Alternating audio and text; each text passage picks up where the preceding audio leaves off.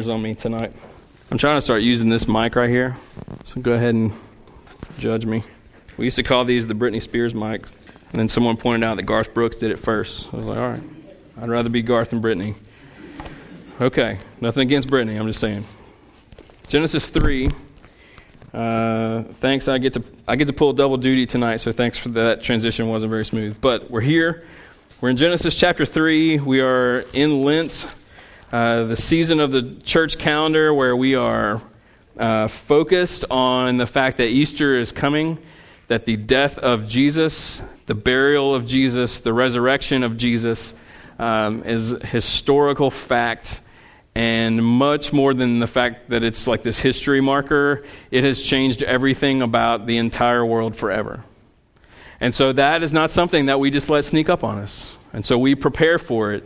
It's a journey. Uh, Lent was used at different points in church history to prepare people to be baptized. It was kind of a time of testing to see how genuine your faith was. Uh, it's just one of those things that that uh, probably is not understood correctly across the board by a lot of, of Christians uh, even though we were trying to practice it and trying to learn it. So we learned from the, the early church fathers. We learn each year a little bit more as a church family as we go through this, and we um, we're fasting from different things in our lives. We're abstaining from some things and replacing those gaps in our lives with other good, you know, good things, better things, and just trusting God to teach us along the way. And on Sundays, we're singing a lot of songs about Jesus and the cross and the blood, you know, and, and things that maybe, uh, you know, are maybe a little bit darker. You know, tonight these songs we've been singing have been real happy, you know, but there's, there's a heaviness, there's a darker side of Lent where we're, we're sitting in the weight of, of why Jesus went to the cross of the sins of the world being placed upon him and him willingly taking that on himself.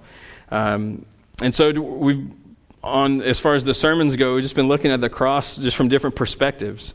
Uh, started off about the cross was was this act of worship where Jesus is showing the Father just how much He's worth to Him. He's saying, "Look, look, this is this is how much I love you and trust you and believe in what what this is all about enough to lay down His own life. No one took His life from Him; He gave His life." Um, last week, we, uh, I, I, talked, I talked about how it was an act of obedience as well. That in trusting the Father, Jesus uh, said, It's not about my will, it's about your will. And if your will is for me to be crucified for the sins of the world, then that's exactly what I'm going to do. And uh, so it's more than, than um, this simple act that we can kind of knock out in one or two weeks. We could spend years and years and years, and we will spend an eternity uh, learning and understanding and processing our way through the significance of what Jesus did. And so these Sundays leading up to Easter, we're just kind of kind of taking a whack at it with a with a with an axe, you know, just trying to like just get to the bottom of it if we can, and uh, try to figure it out. So tonight I want to take another another step toward Easter and giving us something else to ponder and consider as we're thinking about what Jesus did on the cross for us. And this one, it probably is going to seem a little bit different, um, but in a lot of ways, it really isn't any different.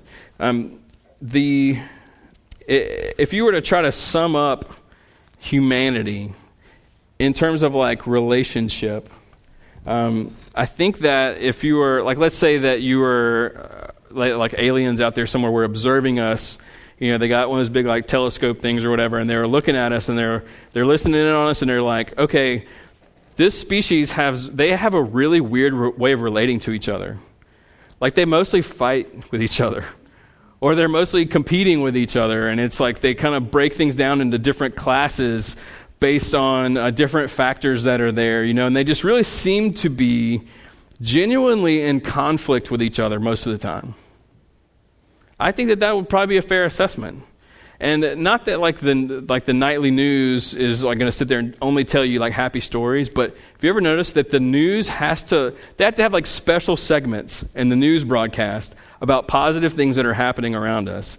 Because it's just filled with all this like just bad news all the time about crime or violence or like political I think or right now you know it's kind of It's a little interesting politically right now, you know, and, and so there's just all, we're just always at each other to the point where newscasts are like, all right, let's have a, our special segment where people, someone's doing nice, something nice for each other. They have to build that in, and the reason is that people love they love bad news, they love drama, they love conflict. They love to know that's that, that what's going on. They want to know the dirt. They want to know the gossip. They want to know all the sides of it and everything. And it's why uh, it's just like this really weird thing about us.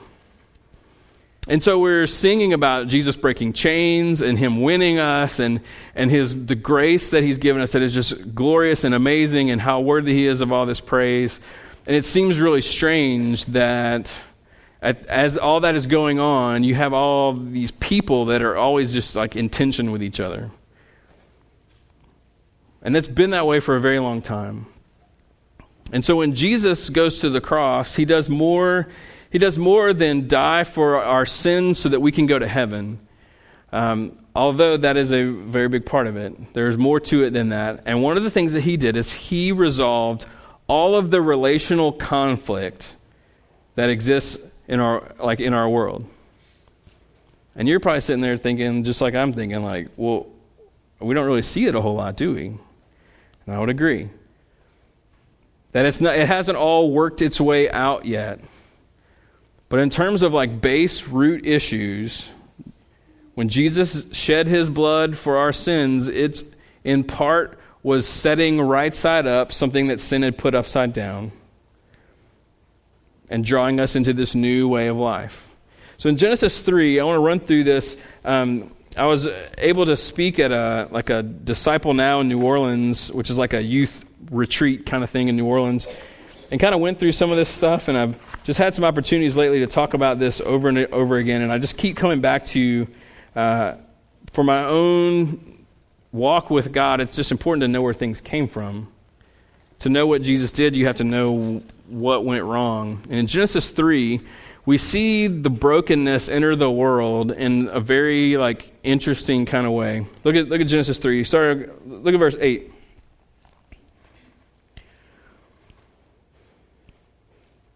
Says, and they, and they heard the sound of the Lord God walking in the garden in the cool of the day, and the man and his wife hid themselves in the presence of the Lord among the trees of the garden. But the Lord God called to man and said to him, Where are you? He said, I, I heard the sound of you in the garden, and I was afraid because I was naked, and I hid myself. He said, Who told you that you were naked? Have you eaten of the tree which I commanded you not to eat? The man said, The woman whom you gave to be with me, she gave me the fruit of the tree, and I ate. Then the Lord God said to the woman, What is this that you have done? The woman said, The serpent deceived me, and I ate. Okay, so these verses help us understand, like God is helping us by showing us this picture and explaining this, like through this story. Hey, here's, here's what has happened. So Genesis 1 and 2, God makes everything and it's, it's, it's good. He makes Adam and he says, this is, he, this is very good because Adam was made in the image of God. The, like nothing else in, the, in all the previous stages of creation were made in the image of God. They were reflecting the glory of God. They were filled with the presence of God, but they weren't made in his image. Adam was the image of God. So this is very good. The first thing that wasn't good was that Adam was alone. So, so God made Eve, and he said, All right, here, you know, here we go. He put them over over uh, the garden and the animals and everything, and said, "Be fruitful and multiply, have dominion over all this creation." And there was this goodness and this peace. And the end of verse, uh, the end of chapter two says that there was no shame. Like shame was not a thing for them. And yet, in chapter 3, we just said that now we have them hiding in the trees from God because they were afraid and they were ashamed. And in between, everything was good and there was no shame, and now here they are with shame. The, this like big thing happened. God said, Don't eat of that tree over there. He tells Adam, He says, You can eat of any tree in the garden, don't eat of that one. Eve is there by the tree. Uh, the like the serpent comes And so this is like Satan, right? And, and begins to lie to her about, about God saying, like, kind of like he's not, who you, he's not who you think he is. He's withholding, and he knows that if you eat of that tree, you're going to be just like him, and God does not want a rival. And if you eat of that tree, you're going to, you're going to be just like him, and God doesn't want that. And so Eve began to think about that fruit a little differently from that perspective. And so she ate it, and she gave some to Adam, who was um, just, you know, being very passive in that moment. And so they eat of the tree, and all of a sudden, like shame enters into the world, and fear enters into the world. And, and everything was different after that moment. Because God said, don't do this. They did that. They exercised their choices and they rebelled against what God wanted them to do. And uh, in that rebellion, more changed than they realized.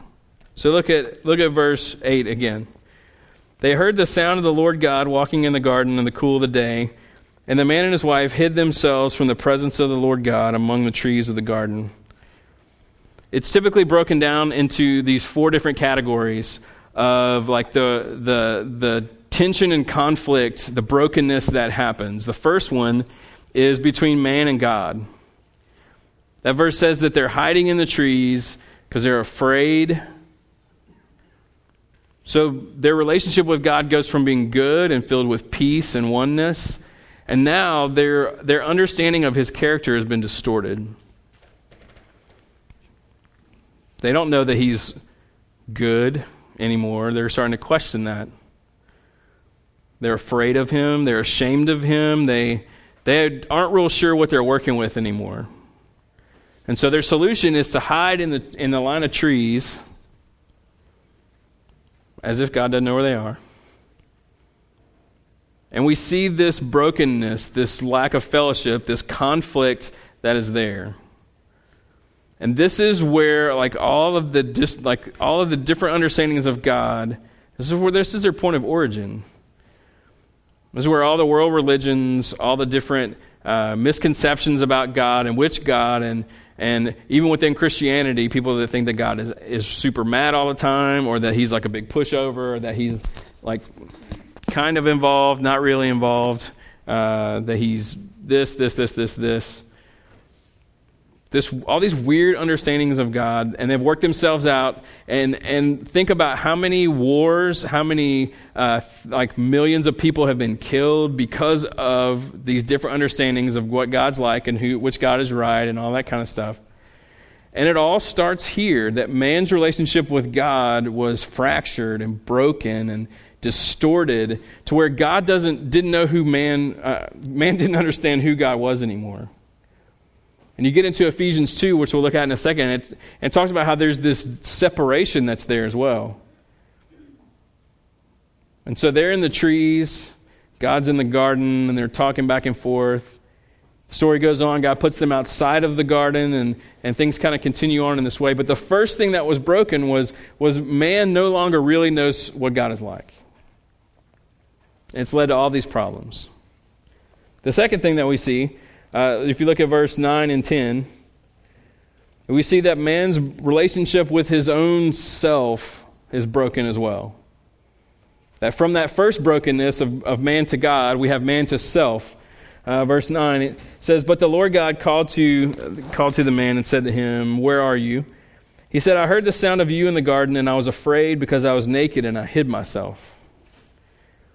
That Adam and Eve, they didn't have this internal peace anymore they aren't sure who God is, and they are now afraid and they're ashamed of themselves.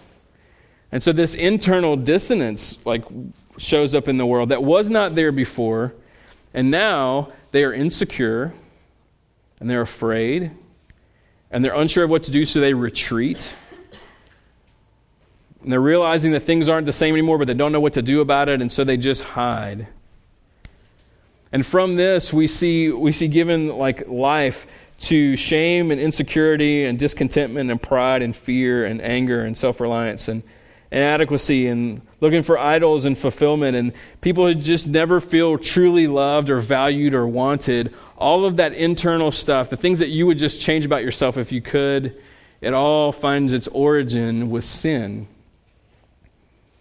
So if you have lived your life and you're like, oh, I'm just kind of an insecure person or I'm just kind of a this kind of person, or uh, this is just one of those things, just kind of how I am, and you really wish you could change it, but you don't know.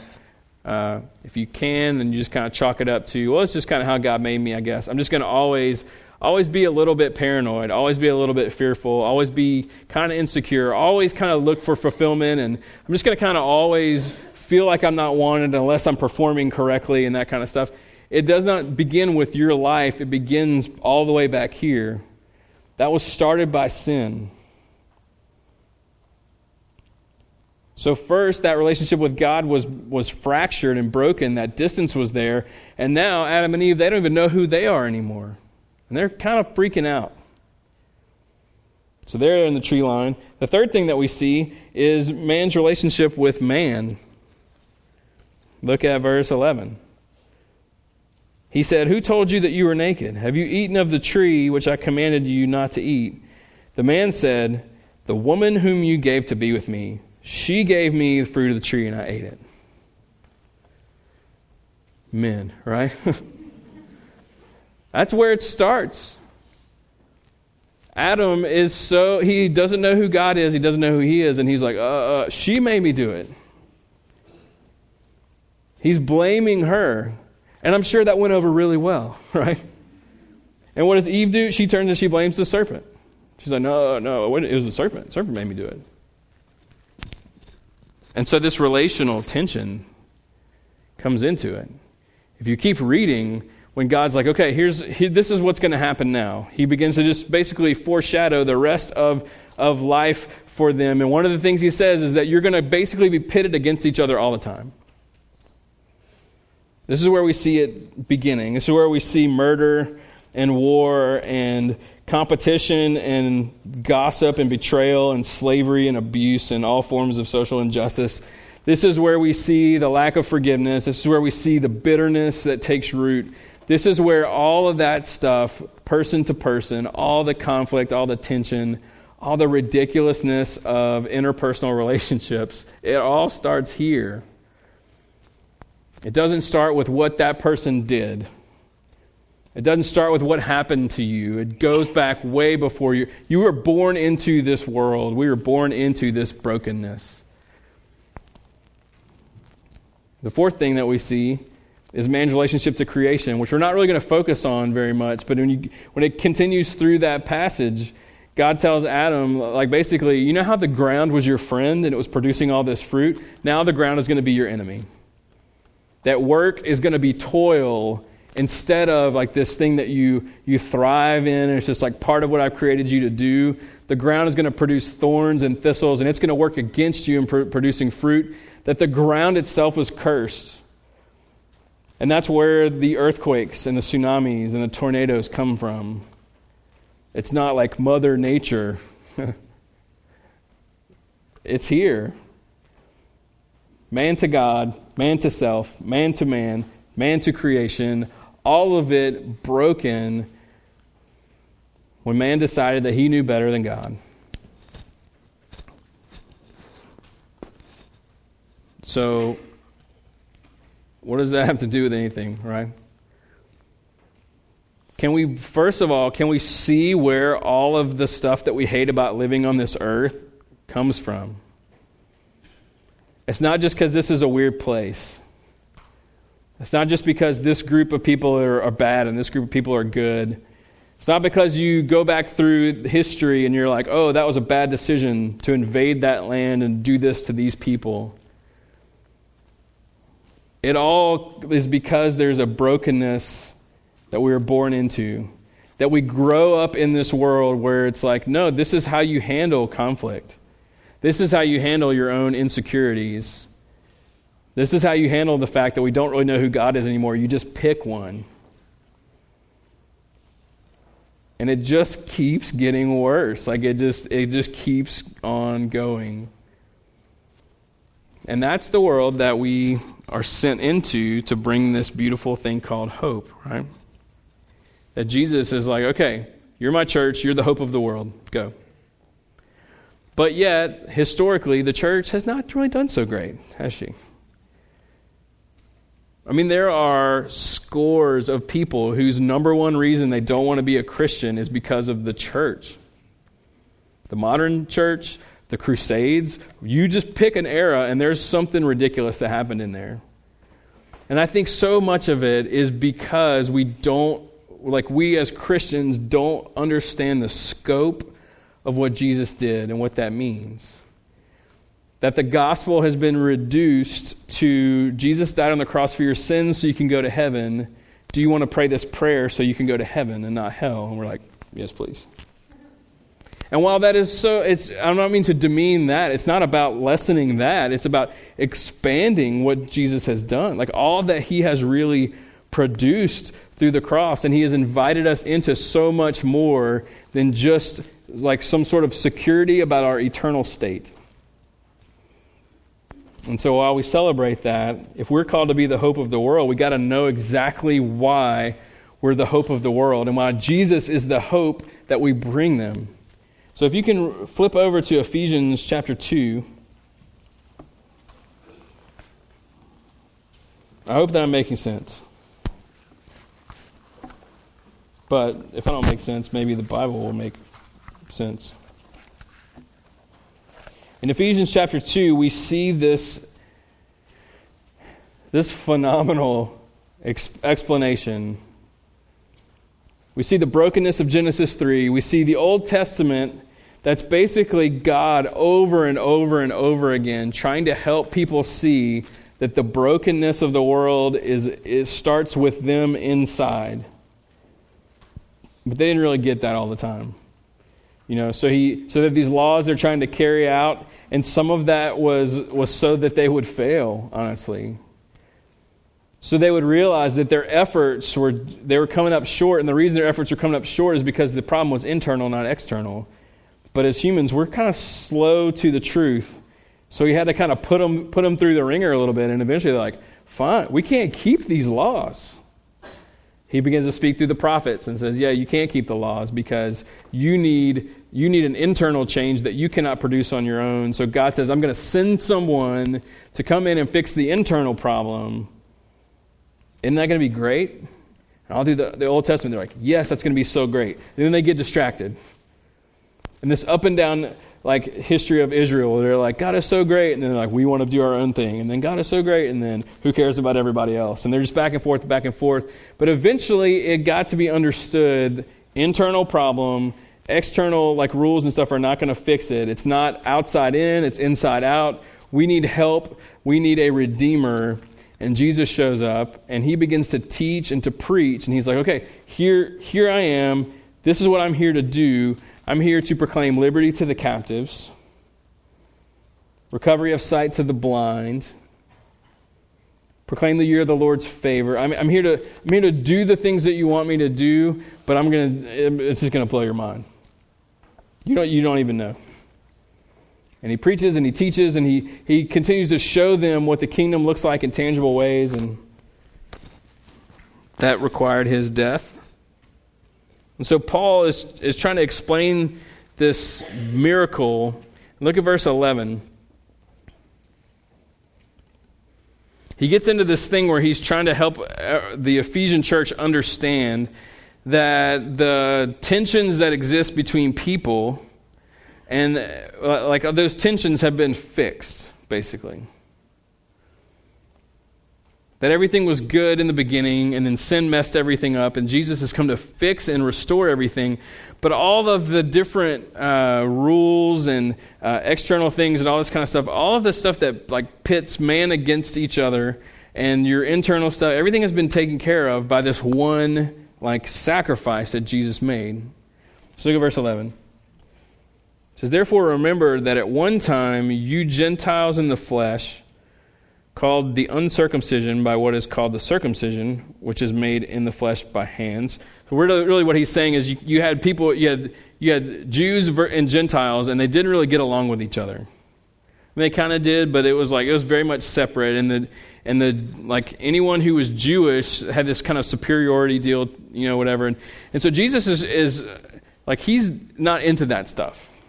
Like he's not into what do you look like or where you're from or what's your heritage or any of that kind of stuff. Jesus isn't into that, but they were super into that. And so Paul is helping them see, like, look, it doesn't matter what this group, who called this group this and that kind of stuff, all that stuff is irrelevant. Um, so, verse 12, he says, Remember that you were at that time separated from Christ, alienated from the commonwealth of Israel, and strangers to the covenants of promise, having no hope without God in the world. Okay, that verse, uh, separated from Christ, alienated from the commonwealth of Israel, strangers to the covenants of promise, no hope without God. He's explaining that separation. He's going back to the conceptual thing of Genesis 3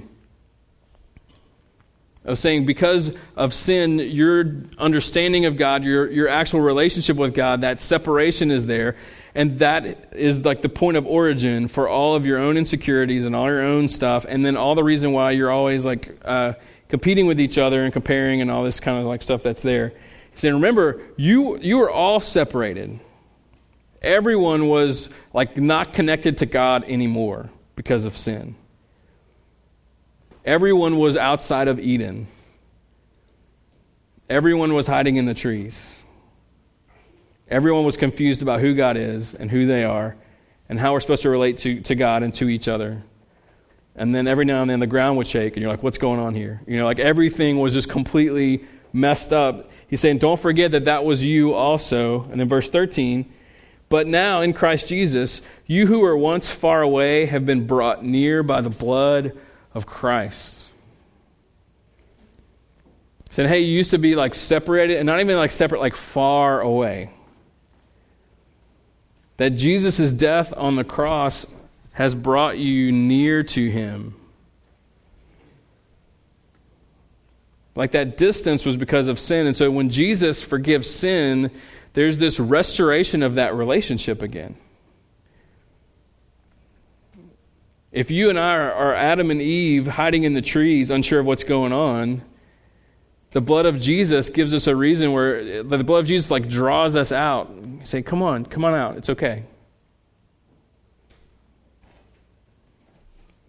And so we're kind of like testing the waters a little bit. When you're wanting to know what's this Jesus thing about, what's Christianity about, all that kind of stuff, when you're when you're first realizing that there's this internal problem and God himself has come to to fix it, you're kind of like starting to listen a little bit and realizing that, hey, you don't have to be far away. That Jesus wants you to be near to him so much that he, like he shed his blood so that that sin could be forgiven, so that you could come out of the trees. There's not anything to hide from anymore. That now you can know what God is like again, and you can know him accurately. That Jesus has revealed the character of God. There is no more, we don't have to question it. We don't have to wonder. We don't have to cross our fingers and hope that we get it right, that Jesus has come and made all that clear. Verse 13. But now in Christ Jesus, you who once were far off have been brought near by the blood of Christ. For he himself is our peace, who has made us both one and has broken down in his flesh the dividing wall of hostility that Jesus, through his sacrifice of himself, has broken down the dividing wall of hostility between us and God. That God has, has taken the re, like, re, rebellious humanity who thinks they know better and now doesn't know who God is or who they are how to relate to each other.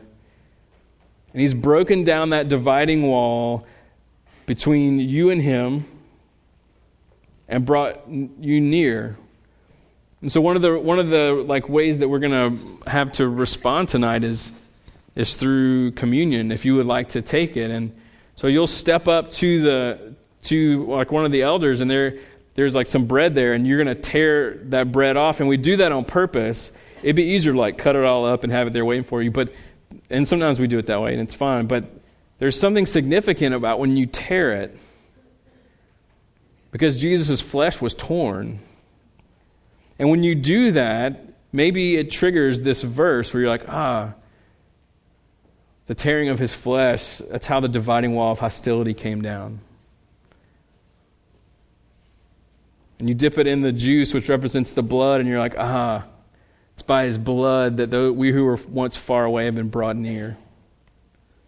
That in taking communion, we're reminded that there is no more hostility for those who are in Christ between God and you that that's, a, that's taken care of. And he is calling to you, beckoning to you, come out, come out of the tree line, man. There's, it's okay now. And it's almost like with each day we take like another step toward him and we're like learning more, learning more, realizing that he's good, realizing that he's we have nothing to fear or be ashamed of, realizing all these beautiful things about him.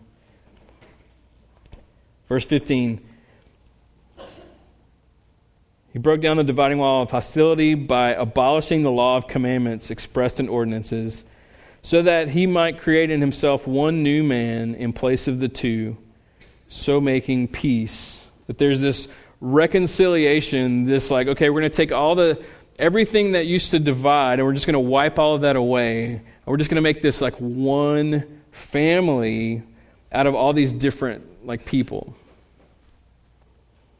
Verse 16 it might reconcile us both to God in one body through the cross, thereby killing the hostility. That there was a dividing wall of hostility, and now he's talking about now we're going to kill it. So you can have people who are hostile toward each other, and there's a wall there, right? You tear down the wall, what, you think the people are going to immediately get along? Probably not. He's like, now the, the hostility that exists, we're going to, it's dead, like it is done. That when Jesus died, with it died the hostility. Our own rebellion against him lost its power because it died. And God's holy, his, his need to destroy sin because of his own purity, like that was, that died as well. It was absorbed.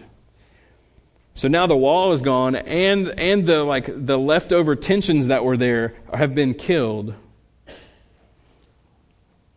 Verse 17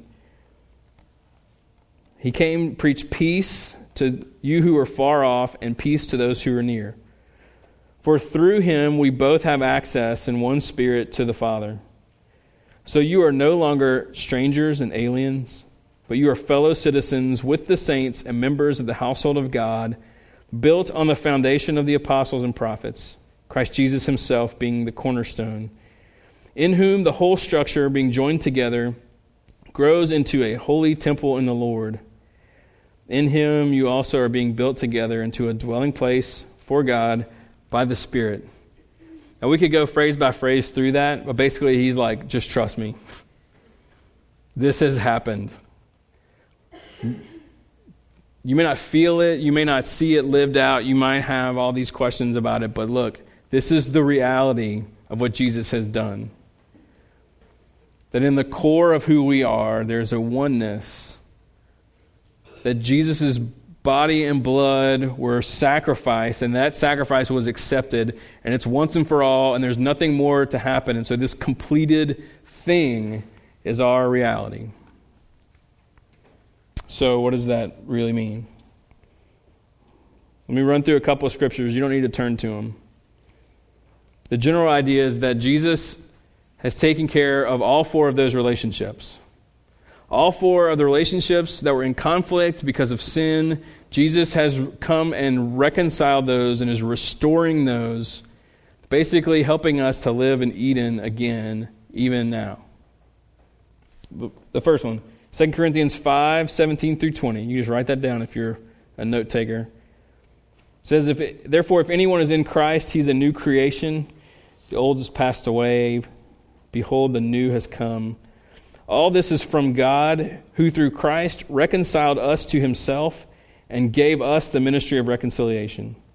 That is, Christ, in Christ, God was reconciling the world to himself not counting their trespasses against them, and entrusting to us the message of reconciliation. Therefore, we are ambassadors for Christ, God making his appeal through us. We implore you on behalf of Christ, be reconciled to God. That the gospel is this message of reconciliation. That Jesus has come and he's taken care of the hostility between us and God. That hiding in the trees no longer makes sense it's kind of all that we know because we grew up in it. And Jesus is saying, You can come out the trees, you can know me again. It's all fine. That reconciliation is it's the gospel. That's what we do. That's why uh, we can come in and we can sing and we can ask God to be our vision and our everything, and we can sing to Him, we can sing about Him, that we can like respond in those kinds of ways because there's no more hostility. God is not carrying a grudge. And so we come out of the trees and we're learning a little bit at a time, a little bit at a time, more and more and more that he really has reconciled us to God. Like it's really it's really happening. It's happened. It's going to continue to happen forever.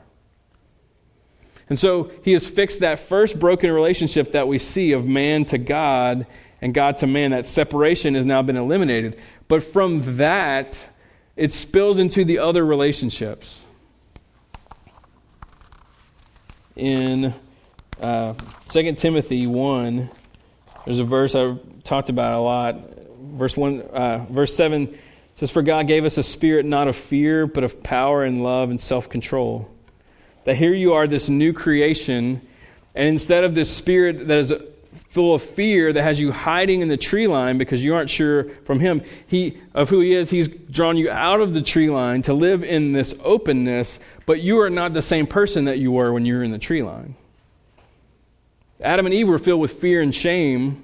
We get to be like now instead of fear we have been given the spirit of power and love and self-control that he didn't just take care of stuff so we can go to heaven. He literally made us new and different, like this inside out kind of deal. And so you're not the one that you used to be. You're, you're you. It's not like he completely changes your personality and, and all these kind of things about you, but your fundamental identity has been exchanged. The fearful, shameful, in conflict, rebellious, whatever has been removed, and now this Spirit of God like lives in you and you're just not the one that you used to be. It's not a spirit of fear, it's a spirit of power and love and self control. It's His own spirit that lives in us. And so that means that those that internal conflict that we had has been fixed and is working itself out. Which is why we should, the longer we walk with Jesus, our insecurities should fade away. Right? Our pride should fade away. Our um, like all the th- our fears of inadequacy, our um, like our quest for idolatry and looking for fulfillment in other places, are that part of you that just isn't really sure you're loved or wanted should fade away because you're not the one that you used to be. And God is constantly just reminding you, come out of the trees, live in the openness with, with me again, and you can be the you that He made you to be, even though sin had messed it up. You can be you, like real you. Not broken you, real you, because of what Jesus has done. Colossians 3 9 and 10 says, Do not lie to each other, seeing that you've put off the old self with its practices and have put on the new self, which is being renewed in knowledge after the image of its creator. There's a new, you're, you're a new creation. So, restored you to God. He's restoring and has restored you to yourself, and both of those are working their way through. And then the third one, man against man, Colossians 3 12 through 17 says this Put on then as God's chosen ones, holy and beloved, compassionate hearts, kindness, humility, meekness, and patience, bearing with one another, and if one has a complaint against another, forgiving each other, as the Lord has forgiven you, so you must also forgive. Above all these, put on love, which binds everything together in perfect harmony. Let the peace of Christ rule in your hearts, to which, to which indeed you were called in one body. Be thankful. Let the word of Christ dwell in you richly, teaching and admonishing one another in all wisdom, singing psalms and hymns and spiritual songs with thankfulness in your hearts to God. And whatever you do, in word or deed, do everything in the name of the Lord Jesus, giving thanks to God the Father through him. Do you want to be a part of that? You know? Like, don't you want to live that life with other people? Of course you do. Because the Christ in you, if you're a Christian, Christ lives in you, and that desire is like, like that is now who you are. And He has covered all of the ridiculous things that put us against each other. But you know what? Don't you just kind of feel like sometimes the, the, like the Christian community can be the worst example of restorational forgiveness and like healing? Do you ever feel that way? Sometimes we it's it's it's like that part of the cross didn't really happen. It's like it's like it was exclusively vertical and not at all horizontal. That when when there is like a poor process behind our conflict. It's not saying that we shouldn't have tension with each other. That's a part of what we're working our way through. But it's like, how do you handle it? You get crossed up with someone. How do you, what do you, how do you go about it? What Jesus is saying, if you, if you understand the cross,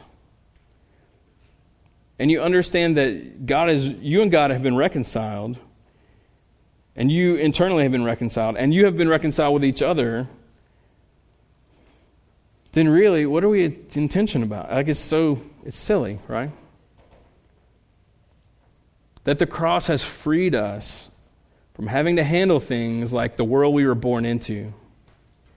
Said, no, you can be this kind of, you can be these people right here. That the people of God, living in the forgiveness and the restoration of God, are a community filled with peace like real peace, not just like the absence of fighting, like deep, you and God are on the same page kind of peace. And so, a part of us walking like through Lent toward Easter, all this kind of stuff, is recognizing that He has like reconciled us and He has fixed what sin has broken, all the way down to how you handle conflict with your friends, within your marriage, within your family, within your with your coworkers. If they're Christians or not, it doesn't even matter. He has changed how we how all of that stuff works its way out. And so if you are confused about who God is, you need to know that you have been reconciled by the blood of Jesus to him. And he will continue to teach you who he really is and you need to know that it's okay. He has called you out of the trees, and He's going to continue to form that in you and build that relationship that's there. If you are just riddled with fear or insecurity or any of that internal dissonance toward yourself, all the self loathing and all the stuff that's there, you need to know that by the blood of Jesus, that has been taken care of. And as you walk with Him, He will help you to be who you really are. He'll help you to heal from all that stuff. He'll walk you through those things personally and also with, by giving you people around you uh, that can help process your way through that. If you live in conflict with people, He has freed you from having to do anything other than walk out what He tells us in the Word. To prayerfully check your own heart, talk to the person yourself, um, address it, realize that Jesus has already died for the sin that's there. You just got to kind of work that through what that looks like and remind yourself of the gospel and basically say, hey, let's just reenact what Jesus did for us. That gossip or slander or any sort of like weird pathways of stuff, you're freed from having to handle it that way anymore. That's not, that's not us anymore. And I think that, that those things, I know I talked about the thing to creation, and that one's like a whole other sermon, probably. So, um, but those those fundamental things, like that's a part of like us really celebrating what Jesus has done. Is a life of worship and a life of obedience, but also a life that's like, hey, he's fixed the tension. He's broken down the dividing wall of hostility. His flesh and his blood have paid for all the stuff that is against one another. Now we just got to continue to heal. And the way that you heal is you trust him you trust Him in the midst of those conflicts, whether it's you to Him, you to you, or you to other people. Like that's the people of that's what it means to be the people of God. That's who He. Dang it! I'm in conflict with this microphone. Even that conflict has been handled. That all those things, when you read that passage of Scripture and you're like, you're like, okay, that's what he's doing among us. That's who he's making us into. It takes everyone taking a step toward that together. And I think that that's part of what we're supposed to be doing during Lent is recognizing, man, the tensions that exist. He, his blood covered that stuff too. And if I'm going to be who he's made me to be, I'm going to embrace that. I'm going to thank him for that. I'm going to trust him as I walk through that. I'm going to trust him enough to pray about uh, pray about my own internal stuff, pray about my relational stuff, pray about uh, my relationship with Him and how I'm still learning. I'm just going to bring it all to Him and say, I believe that your blood fixed it, and I believe that you will continue to work that out in me. That's who, that's who we are. That's who we are. And I hope that, I hope, I don't know, I, I don't know. I, I read this and I think about this, and it changes so much. It changes so much for me. And so, what we're going to do is uh, we're going to kind of do what we normally do. So, if you're here for the first time, is sort of how we have come to respond. Uh, we usually will just kind of sing it out, honestly. And during Lent, we've kind of added in some other things as well. Uh, these steps down here are not magical, but sometimes just kneeling and praying. There's just something about getting out of your seat, coming down and kneeling, and praying to the Lord that just kind of makes it more real. So this is open for you if you want. Um, the uh, two of our elders will be down here serving communion. And so you'll step up and you'll tear that bread off and you'll dip it in. And they're going to they're to say, The body of Christ broken for you, the blood of Christ poured out for you. But don't let them let that enhance the experience. Don't let it distract you. And, and in so doing, you're, you're acknowledging that Jesus' body and blood uh, took care of the hostility, resolved the conflict. And so by coming forward, you're placing faith and saying, like, all right, I believe that this is like the real thing. And you're saying, I need this grace in my life. You may want to stay where you are. You may want to sing. You may want to pray. You may want to like just do whatever it is. This next few minutes as we close are just kind of there for you to just be you. Okay? You and Jesus kind of handle things.